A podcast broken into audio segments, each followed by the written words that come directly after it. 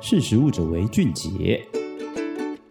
嗨，大家好，欢迎收听识时务者为俊杰，我是十月。今天想要跟大家分享的内容跟嗅觉有关。其实人类在闻到扑鼻的香味的时候，最直接的感官就是我们会感受到香气，但其实体内的生理运作是远比要想象的复杂非常多。不同的气味来源进到身体里面，其实就会有不同的交互作用。那我们其实也都知道说，脂肪就是主要赋予食物的香气与风味，近乎是掌握了整道料理或者是食物是不是讨喜的绝对因素。那根据常年的研究发现，有越来越多证据显示说，人类其实单靠嗅觉就有办法判断脂肪。那这件事情为什么会这样子呢？我们就要接下来介绍说不鼻后嗅觉。如果说到气味的分辨，你绝对会谈到鼻后嗅觉。其实我们先来讲说气味的分辨，鼻内的感知区域其实比你想的还要复杂或是有趣。我们最常讲的气味就是我闻到一个什么样子的香味，或是我闻到一个什么样子的味道。这个闻到通常是指正鼻气味，就是正确的正，鼻子的鼻，正鼻气味跟味觉结合之后的感受。但是鼻后嗅觉其实才是被认为说是进食的过程中食物散发在口腔里面的味道，我们人体大脑真正接受到的感知区域叫做鼻后嗅觉。后是后面的后。那脂肪它会吸引人的主要原因是因为它是味觉、体感跟嗅觉之间三个作用交互作用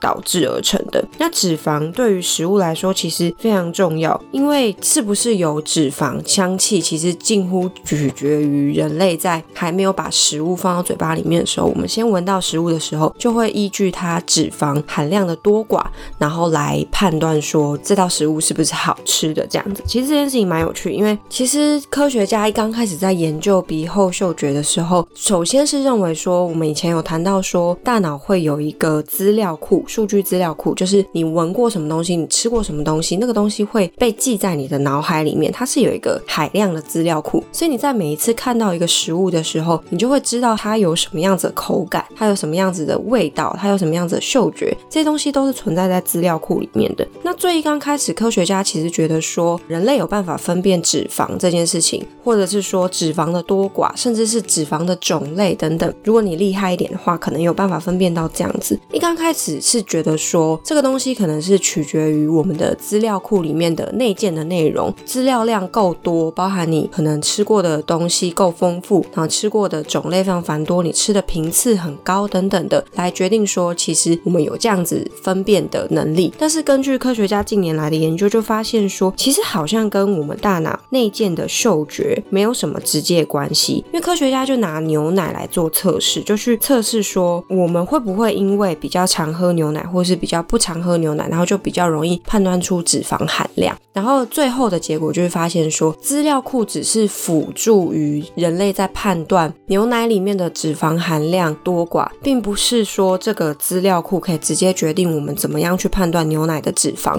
也就是说，其实人类用嗅觉来判断食物里面的脂肪含量其实是与生俱来的能力，只是每个人的敏锐能力可能不太一样。像我们常常闻到食物就说好香哦，其实那个好香哦很大一部分都是脂肪来的香气，那资料库只是辅佐这个东西更精准而已。好，这就是今天想要跟大家分享的内容。如果大家对于今天的分享内容有兴趣的话，欢迎上实力的官网可以搜寻嗅觉，然后像我们刚刚提到案例是牛奶，然后其实嗅觉我以前也写过蛮多文章，然后内容也有蛮多蛮有趣不同面向，甚至是可能舌头感官等等。那我们今天就分享到这里，我们下次见。如果大家有想要知道什么样子跟食品科学有关的奥秘，或者是说可能对食物文化有好奇，任何跟饮食有关的也都欢迎可以留言给我们，那我们就会根据我们尽可能的去把这些内容转化成文章，然后再录成 podcast 分享给大家。好，今天就先分享到这里，我是十月，我们下次见，拜拜。